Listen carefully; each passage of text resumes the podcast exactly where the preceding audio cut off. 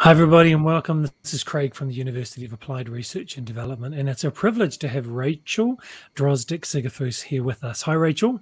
Good morning. How are you doing? Fantastic. And you've worked in psychiatric crisis care for the last six years and you're now doing your PhD research looking at crisis um, management and looking at how people respond to stresses and how to yes. support people with that, if I understand correctly. So I think that's a really important topic given the struggles generally that are going on in the world, and also people working in emergency management. It's such a high pressure situation and a career to face. So I'd love for you to talk about, you know, your interest in emergency management, first of all, people working in crisis, and um, how you came to focus on it. So working in crisis myself, um, something that I noticed over time is that crisis workers, emergency services workers, are not often separated out in research from their counterparts. So a psychiatric crisis worker may be more generally researched as a mental health practitioner. Um, an emergency services manager or an emergency manager uh, may be looked at more broadly um, in management perspectives or uh, response mm. perspectives. Mm. Um, And that means that the very specific acute stressors that we face, um, and, and by acute stressors, I mean um, death, impending death, um, mm. major, major disasters, that those acute stressors that we're exposed to aren't getting as much research documentation on how they affect us, how we manage our lives, how we manage our own self-care, because we're not seen as a separate specialized field from our counterparts. Um, mm. When I journeyed out on my PhD and I thought about researching crisis, over time, what I did observe in the literature is that a lot of people have begun, begun to examine our responses to stress, but we're still lacking in the protective factors. How does a person actually stay psychologically safe in this? Um, how does a person stay very literally physically safe? And how do we protect really powerful, compassionate, focused workers from leaving the field because of the things mm. that we experience and we're exposed to? Mm. A term that I'm familiar with, not being from a medical background, is P T S D, and I would imagine that that type of um, response or collection of responses and stresses and the way that it affects you would be quite common to people in emergency management. Um, are there names or phrases that people might understand um, that that they could um, experience when they're in emergency management that you could tell us about? Absolutely. So there's P T S D, which is you have directly experienced a trauma and it is having an effect on you. Um, there's also um, vicarious trauma or secondary post-traumatic stress, um, which is you work with people who have experienced those losses, you work in communities that have experienced those losses, and over time, it begins to have that similar somatic reaction. So that may show up in um, a high startle response, um, nightmares about the things that you've seen, um, very powerful, at times overpowering and overwhelming memories of the experiences.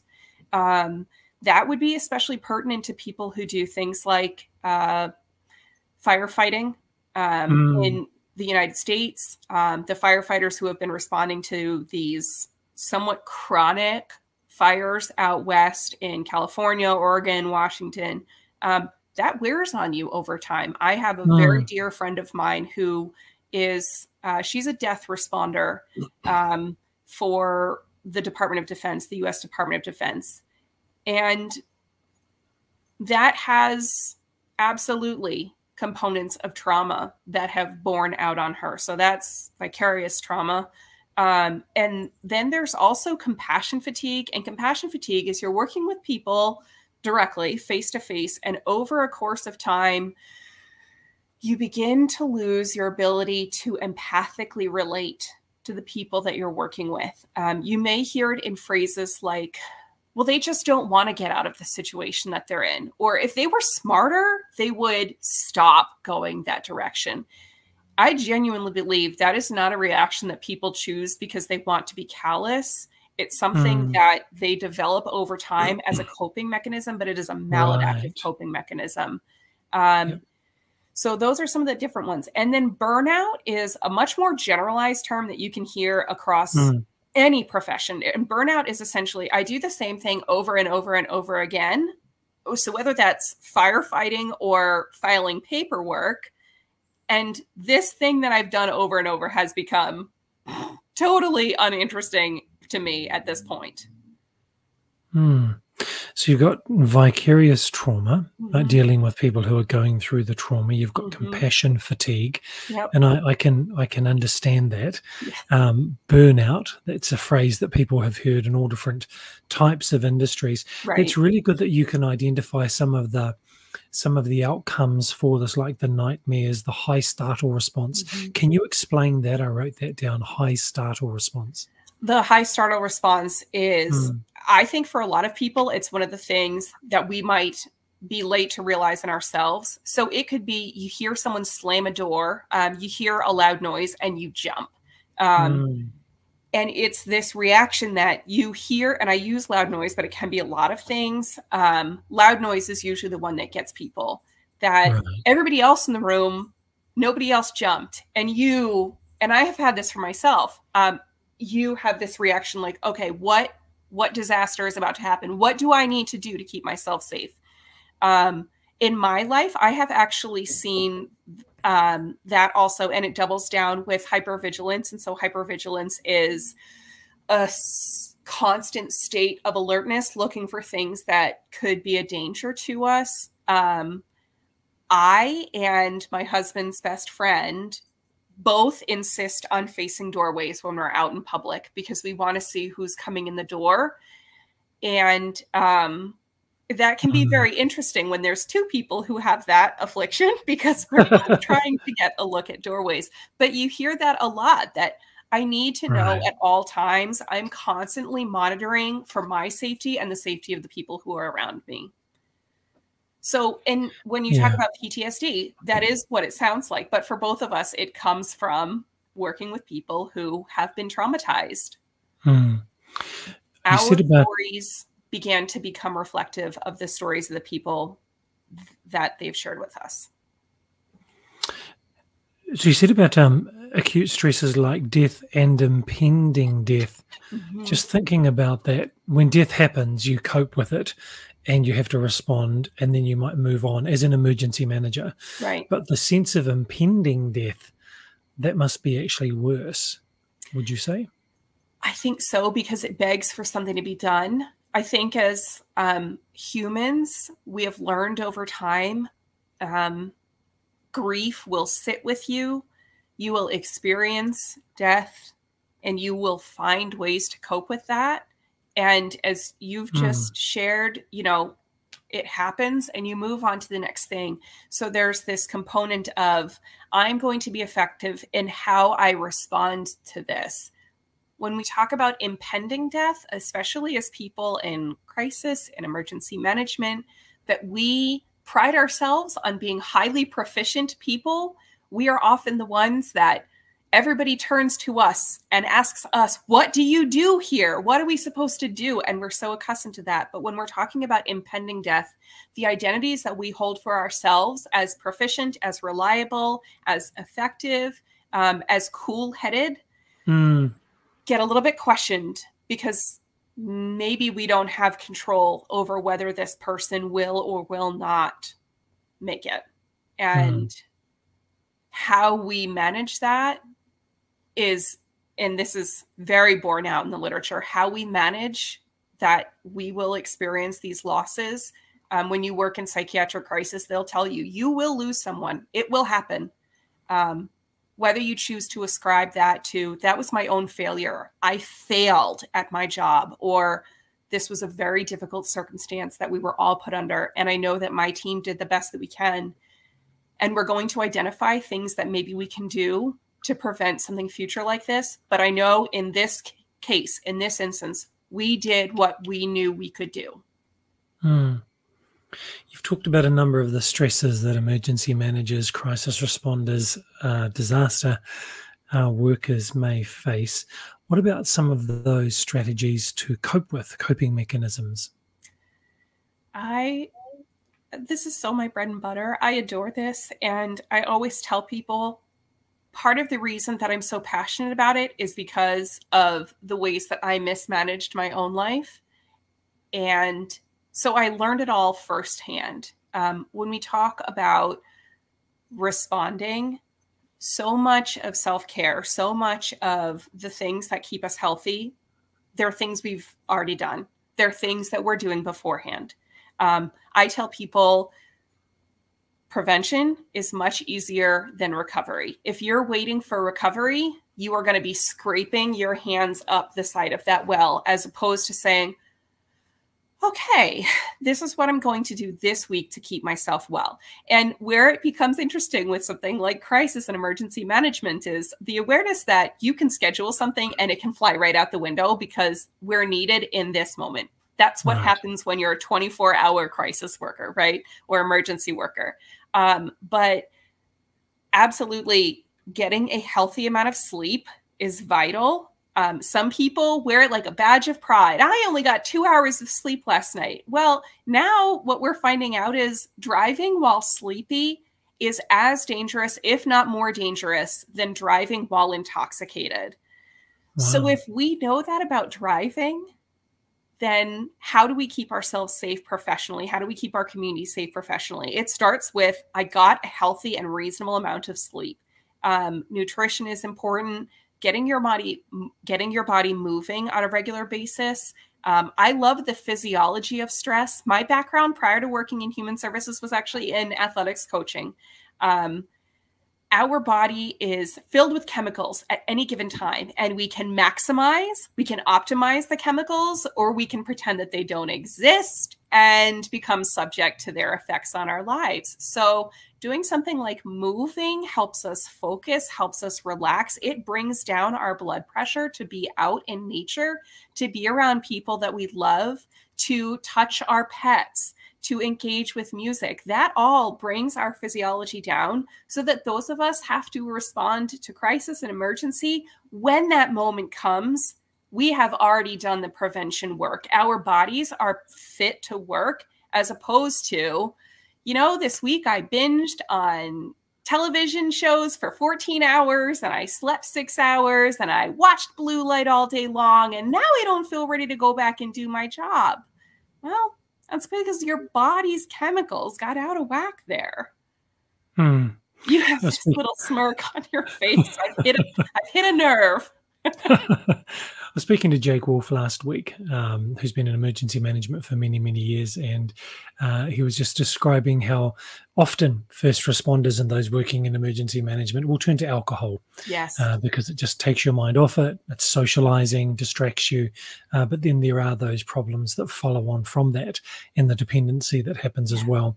So what have you seen have been some of the unhealthy Um, coping mechanisms that emergency managers might have put in place, just for those people who watch the recording and our students who are, are professionals in mm-hmm. emergency management who are getting their degree or their, or their master's degree?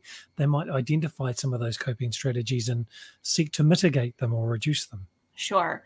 Um, one of the ones that I see really frequently, and it ties in with compassion fatigue, um, is remaining empathic and an appropriate distance. Um, so not getting tied in too closely with things.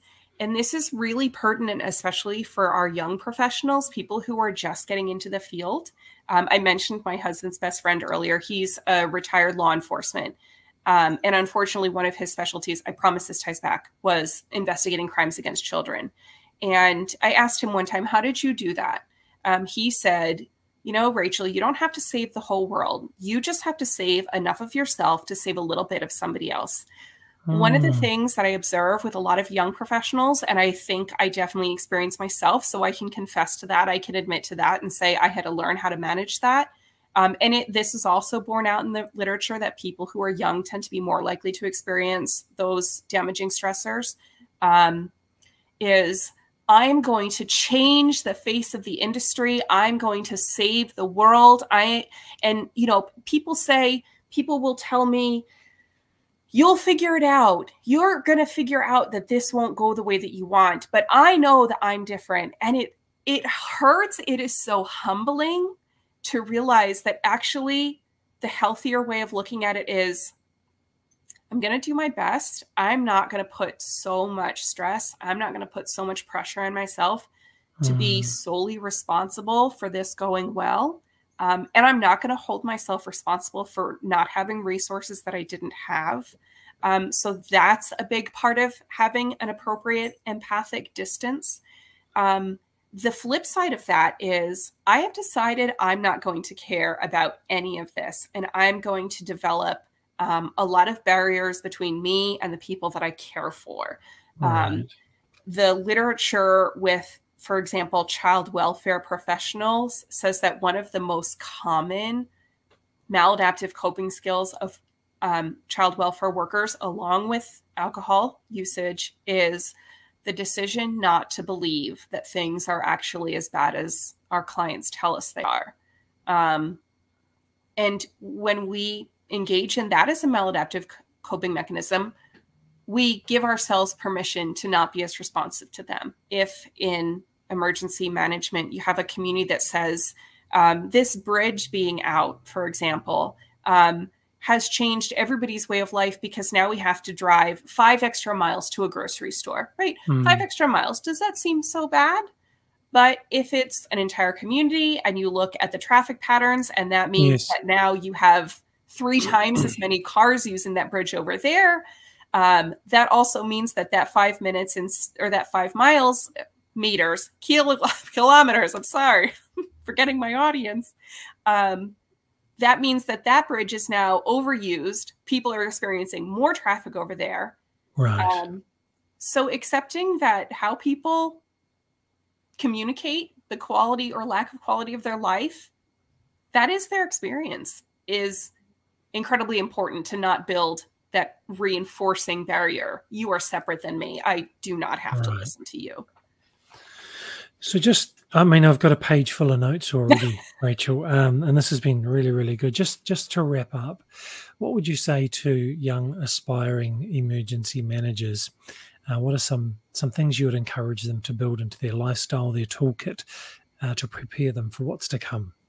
I would say exactly what my friend said to me, which is, you really do not have to save the whole world. You just have to save enough of yourself to save a little bit of somebody else. You are valuable. The skill set that you bring to this may not look like all of your cohorts, and that may make you feel like, I don't belong here, I'm so different. Or you may feel like you are very similar to everybody else. Each of us is going to serve a very particular role in this. Understanding your identity, fostering and nourishing your own physical and mental health, having acceptance for the experiences that you have had in your past and you're going to have in your future, those are going to be the things that make it easier, not easy, easier right, to roll easier. with the pressures that we're going to experience. When I, as a crisis worker, stopped fighting everything all the time, it became a lot more manageable for me to do this job. Um, and I really believe acceptance is a major component of keeping ourselves well, and more, potentially more important, keeping ourselves well enough to be effective enough at our job that when we show up for people who are just, their homes are ruined, their mm. lives feel just destroyed, we're ready for them. We are ready. Um, I also, a second thing for myself is I have decided that I have an obligation. Um, I defined this for myself, and my obligation to my clients is nobody will leave my presence worse than when they met me. Perhaps they don't leave better, but my obligation to my clients is I will see you with dignity. I will see you with humility. I will see you with respect. And if I have done those things, I should not have made your life worse. Ideally, you leave my presence and you think, I'm one percent better. Right. That's fantastic. So I've got recognize um, your own uniqueness and mm-hmm. your own identity. Don't try to be like everyone else and don't feel that you're completely different. Uh, foster your physical and your mental health. Yes. Uh, focus on acceptance rather than fighting everything. Yes. And ensure that no one leaves worse, even if they're one percent better. Mm-hmm. I think that's fantastic. And I want to say that phrase that you said one more time that you've already said twice. I think it's really powerful. Save enough of yourself to save someone else. Mm-hmm. That's beautiful. Thank you. Not my wisdom, but I love to share it. Rachel, how do people reach out to you for, for help or resourcing or to get some feedback? Absolutely. Um, my name is at the bottom there. Um, my email address is rachel.drosdick-sigafoos at waldenu, so W A L, D as in Daniel, E, N as in Nicholas, dot E D U. Um, if you reach out to me there, if you have questions about my research, I am happy to answer it. Um, I have become a believer in anybody who has earned the letters. Our research has become a type of baby for us. I will just speak ad nauseum, but I am also so invested in hearing about other people's experiences in crisis and emergency response, because the more I hear from people, the more I realize that there is this common thread of being just fiery, passionate, but also deeply compassionate individuals. And I love to hear these, uh, what is the best way to put it? You know, the turtles, the, the Um, in America, we have, I think they exist elsewhere. They're called turtles, and they're uh, four pecans and then a little bit of caramel on top and a little bit of chocolate on top. And so I think sometimes crisis and emergency workers, we're kind of like turtles. We're a little bit sticky. We're a little bit sweet. We're a little bit nutty, but man, are we good. We are good people. Love it. That's fantastic. Rachel, thank you very much for being with us. Don't go away. I'd love to have a chat with you after the show. Thank so you thanks so, so much for being with us. And for everyone who's watching the recording and our students um, who are all emergency management professionals, underneath the video on Facebook, YouTube, or on LinkedIn, there is a link to Rachel's research, and it would be fantastic if you could click that link and participate and give her the data that she needs. So thank you, Rachel, for being with us. And everyone thank else, you if you work in a... You're fantastic. So everyone else who works in emergency management or disaster response, um, many of you have been working in your profession for many, many years. If you're like most emergency managers, you have a big folder full of all the training and um, the courses you've been on, all of your certifications, but there may not be a direct line to an academic degree with all of the training that you've done. And so with U A R D and the program that we're running, our accreditation in the U K and with Texas A and M, in the state, in the States, United States, uh, we offer a unique way to make sure we recognize and give you credit for all the training and certifications that you've done, so you can achieve your bachelor degree or your master's degree from anywhere in the world, anywhere, anytime, much faster as well, with credit for everything you've done. So do reach out to us at U A R D dot A C dot N Z or U A R D dot org, and we'll see you next time.